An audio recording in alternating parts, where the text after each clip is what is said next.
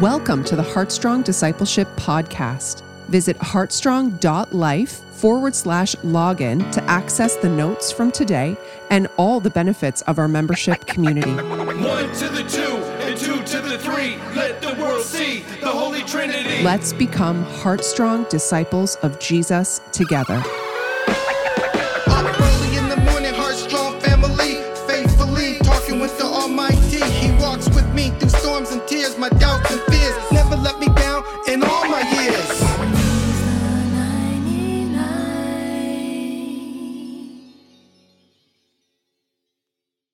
So let me start with Psalm five and verse three. It says, "In the morning, O Lord, you hear my voice. At daybreak, I lay my plea before you and wait in expectation." And so, Father, we thank you for today. We thank you for Heartstrong, the whole family that is scattered all over this nation. And, Lord, we thank you for uh, Kim this morning and the sharing that is on her heart. Lord, we take you at your word, and we thank you for the lessons of history. And God, we pray for Thomas. We pray for each one that the requests that are on our heart, we can cast them before you this morning. You will hear and you will answer prayer in Jesus' mighty name. Missus Kim Stecher, let's do this.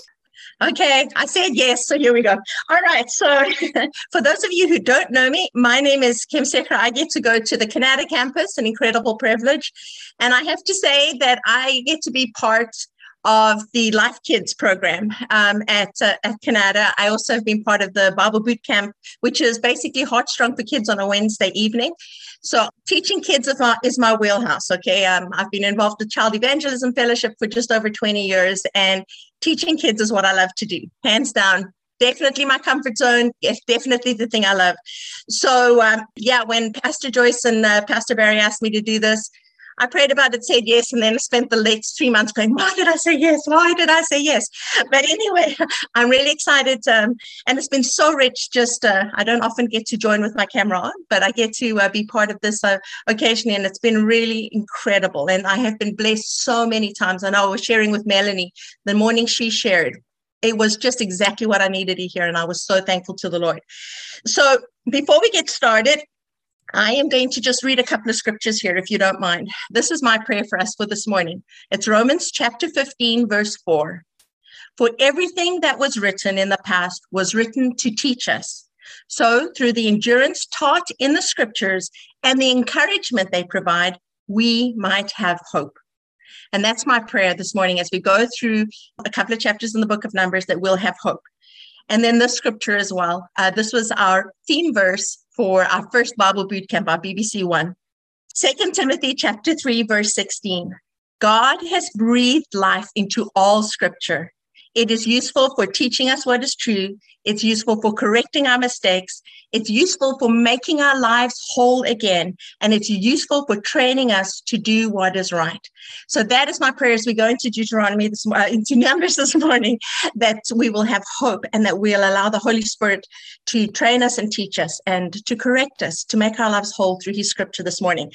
I know it's Monday morning, so we can do a little bit of aerobics because we do this with the kids all the time, and it's really awesome. So we do something called prayer positions before we pray. All right, it just really helps get everybody into that moment. So here we go. Prayer positions. Let's pray. So, Father God, I want to thank you, Lord, that your mercies are new every morning.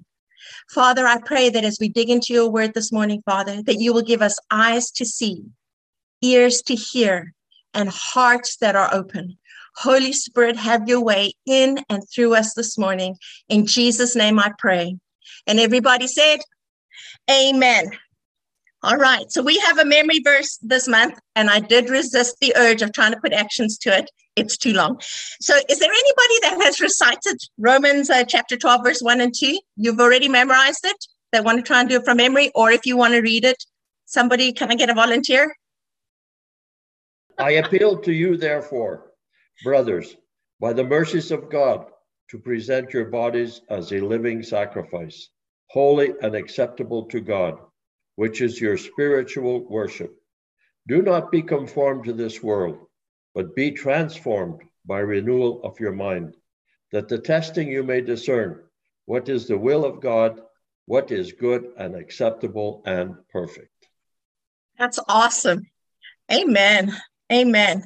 All right. So just as I begin, I just want to acknowledge a few resources because I have leaned very heavily on these, and I really want to encourage some of you as well. Uh, first of all, Bible Project dot com. They have some amazing YouTube videos and amazing on the book of Numbers. They've got at least a couple. So Bible Project dot com, excellent to go to. Bible dot org, The Enduring Word, Nancy Guthrie's books. These are the books that we are using for Bible Boot Camp. They are awesome. And the Discovering Jesus in the Old Testament and The Lamb of God. And then Robin, my personal uh, theologian that we really enjoy, he's our favorite. One of our favorites is Michael, uh, Michael Heiser, um, The Naked Bible Podcast, and the spoken word dot com. I just want to, first of all, give honor to where honor is due, because they do an amazing job, much better than I can with this. And uh, they're really worth, those resources really are worth looking at. All right, so as we jump into the book of Numbers, so I don't know about you, but some of those chapters have been really challenging. Uh, some of them have been great. And like I say, um, I was telling Pastor Joyce this yesterday, I get to follow Dean and Peter, who are both Bible scholars, okay? Like I say, I'm used to teaching kids. So we're going to do some overview. And I just want to say thank you to Dean and Peter as well. They did an amazing job. I was very, very blessed. Let's start. I know on Friday we would have been reading Numbers twenty. So I'm just going to do a quick overview of that before we jump into Numbers twenty-one and Numbers twenty-two. I will give you a heads up. I'm going to concentrate a whole lot more on Numbers twenty-one. Numbers twenty-two, Rob's doing Numbers twenty-three and four tomorrow, and he's going to kind of, uh, well, you'll see when we get to this chapter one. But here we go. So the review for number twenty-one. So the, at this point, beginning of chapter twenty, the Israelites are camped at Kadesh on the southern border of the Promised Land.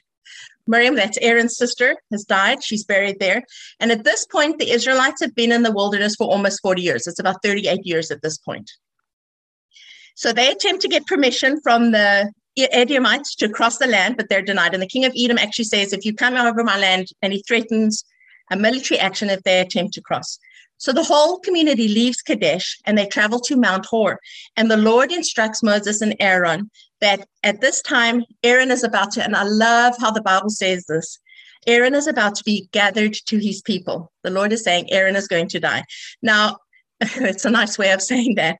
But remember, there was a, he, he doesn't get to go into the Promised Land because of the rebellion against the Lord at the waters of Meribah.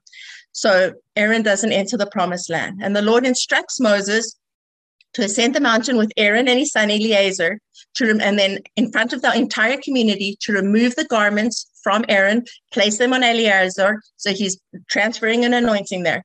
Um, they do all that the Lord commands. Aaron dies on the mountain, and Moses and Eleazar descend the mountain, and the whole community goes into mourning for Aaron's death for thirty days. And this is where we're picking up today, in chapter twenty-one. So chapter twenty-one begins with a Canaanite king attacking the Israelites and taking some of them captive. Now, at this point, I really love this. Israel finally kind of clues in and starts doing the right thing, because they immediately start seeking the Lord, which is a bit of a change.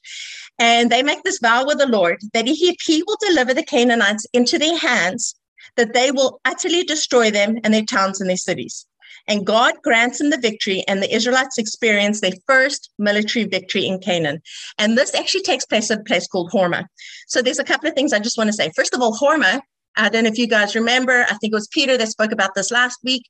That's uh, Numbers fourteen. I don't know if anyone remembers what happened there. This is where the Israelites, first of all, refused to enter the Promised Land by faith because they were in fear.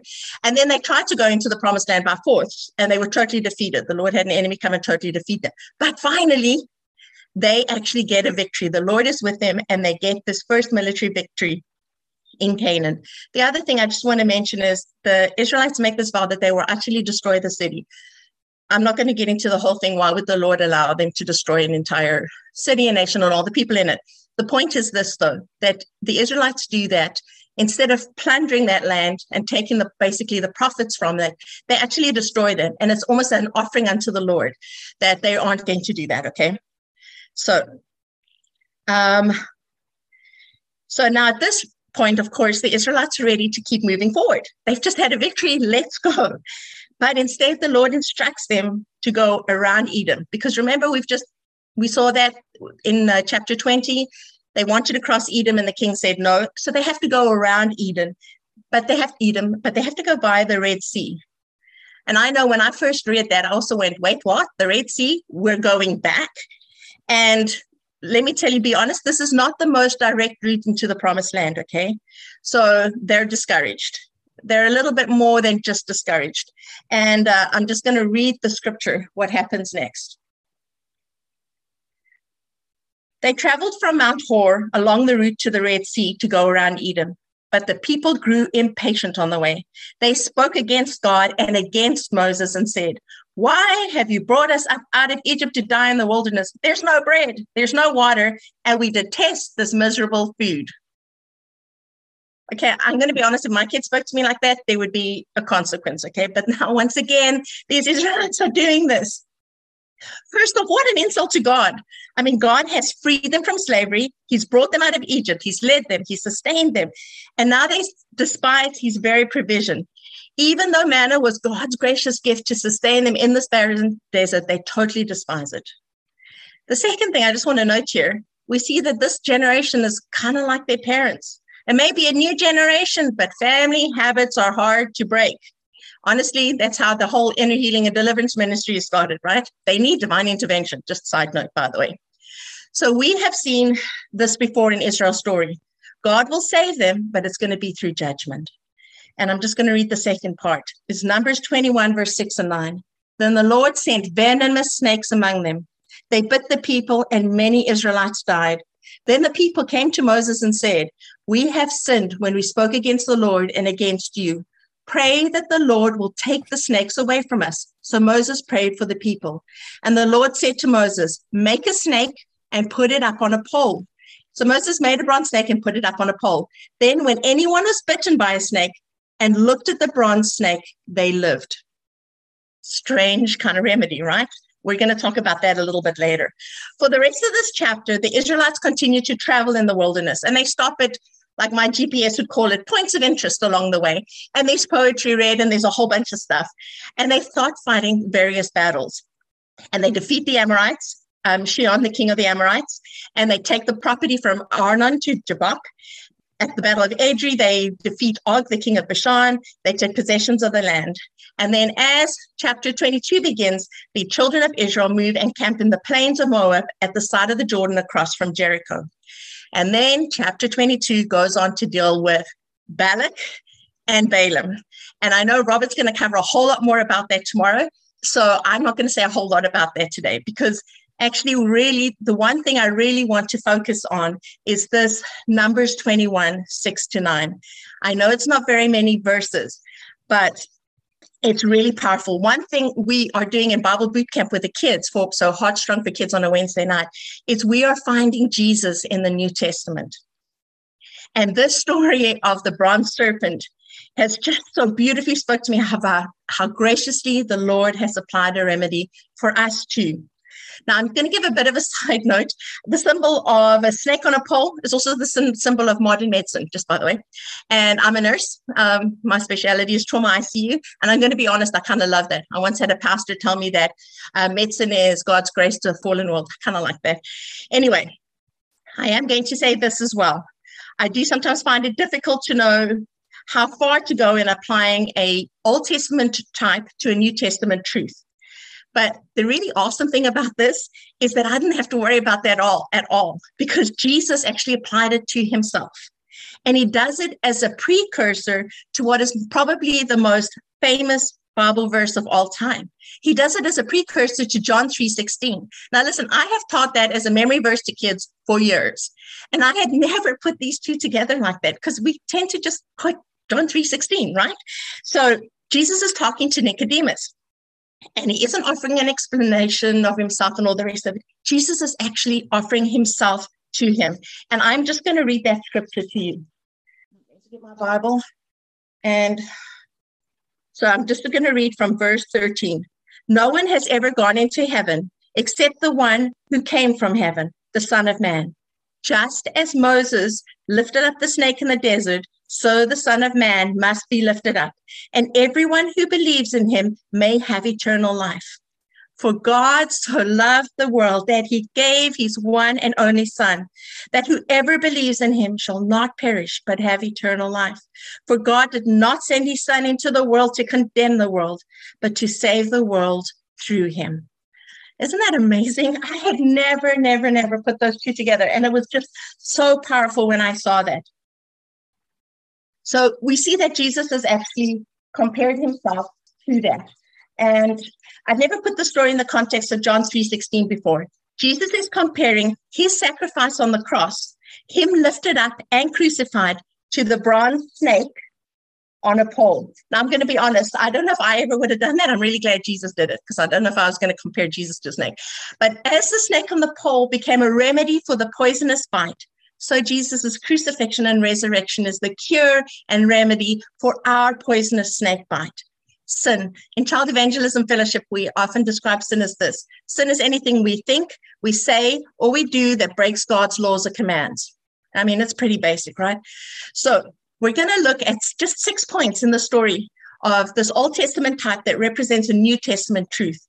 And uh, man, God so graciously supplied the remedy for our death. So the first thing, God's remedy was supernatural, but bizarre. So the one thing I want us to note is God doesn't remove the snakes. Instead, he provides a cure for their bites. And the remedy is honestly just strange. I mean, in the Ten Commandments, God has said that they should not make any graven images, right? I mean, Aaron had already disobeyed. He made the golden calf. But now Moses is instructed to make a serpent and place it on the pole. Now, first of all, snakes would be familiar to the Israelites, right? I mean, first of all, they're in the desert and they're snakes. But also, they would have known, have been aware of the story in Genesis of Eve and the snake, the snake deceiving them. Uh, the snake was also a symbol for Pharaoh in, in Egypt, right? The cobra and the head of a vulture were often on their heads for protection of these pharaohs. So this symbol would have not been a strange one to them. But making a snake to put it on a pole as a cure, that would be bizarre. Now, I'm not going to get into all the symbolism of this, but I just want to note that, honestly, it's strange. Um, but to note, this wasn't Moses' idea.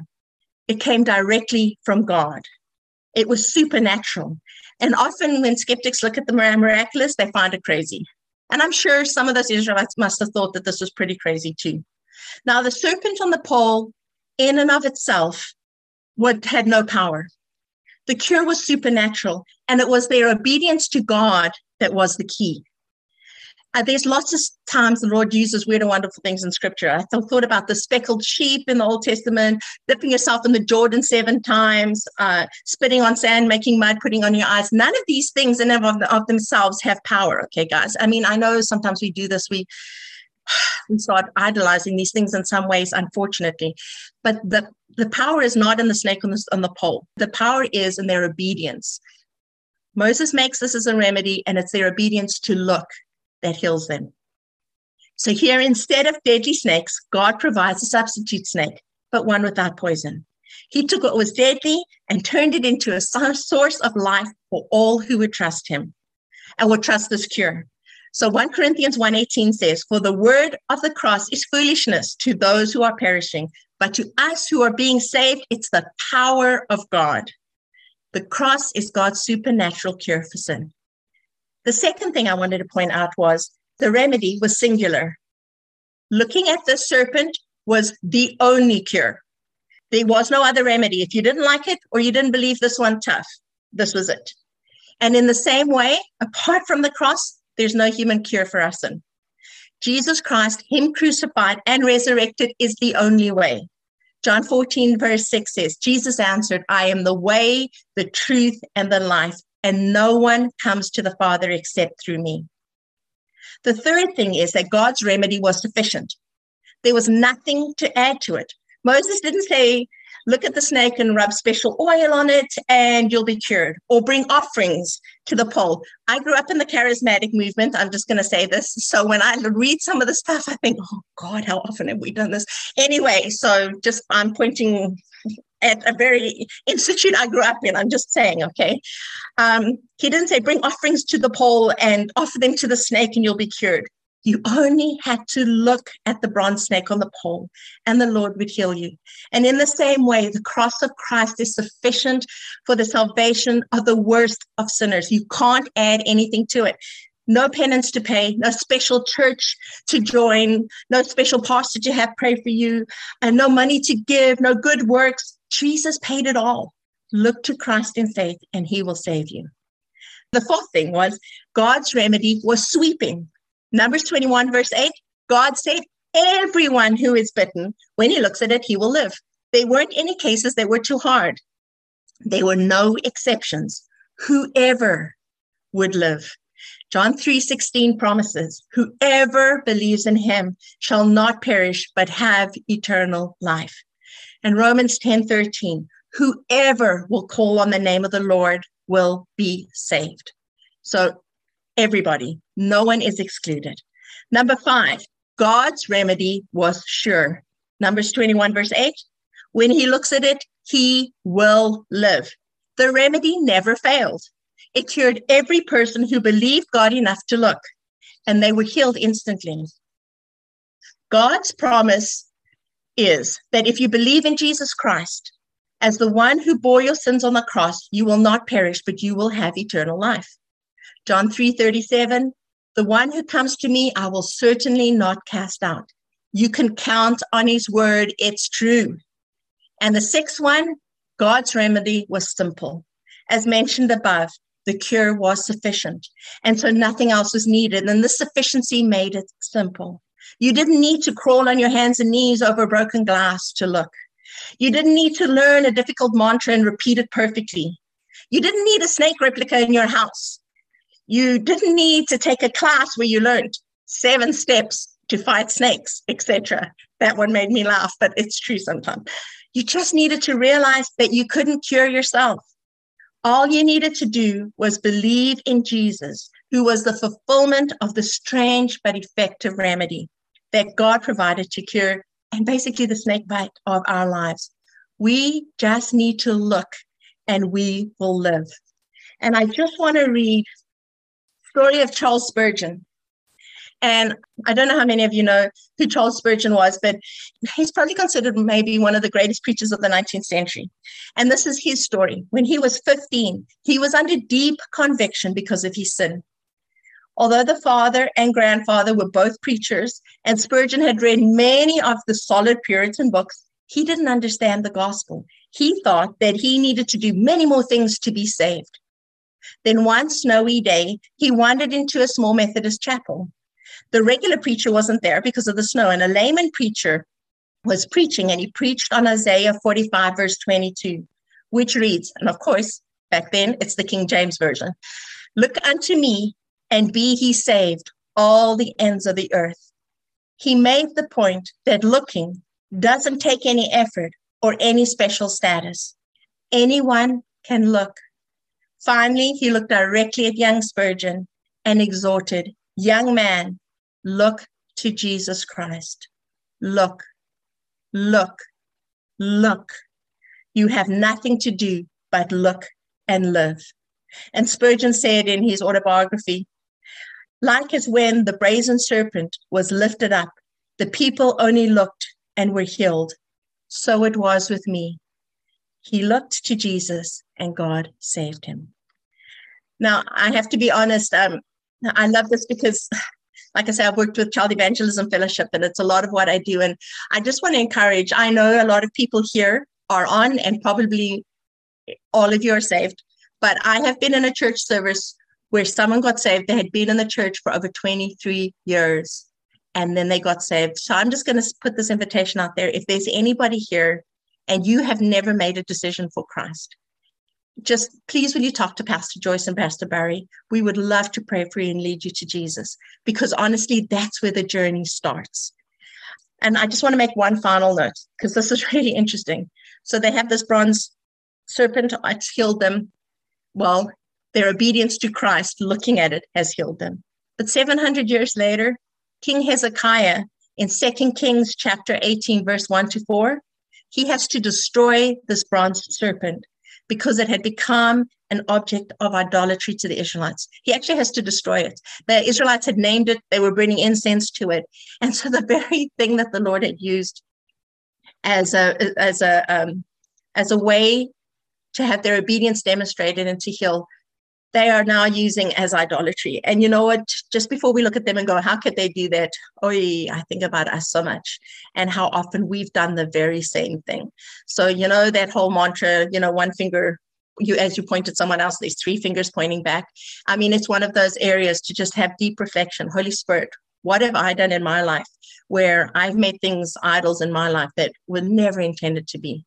So that's kind of what I wanted to share today, guys. I just absolutely loved it. Like I say, I know verse, chapter twenty-two deals with Balaam and the donkey and everything else, but Rob's going to cover that tomorrow. So I really wanted to talk about this bronze serpent. I just really loved how Jesus became the fulfillment of that. I just think it's absolutely amazing. So that's my spiel. Thank you very much. Thank you for joining us today. Don't forget to visit heartstrong dot life to access our daily blog for even more encouragement. Visit the Heartstrong shop with all kinds of merch like hoodies and t-shirts and mugs to remind you of this journey of discipleship that you're on. You can log in to heartstrong.life forward slash login to access your member content, resources, and downloads. We have live Bible studies for adults, students, and a Bible boot camp for kids. Let's become Heartstrong disciples together.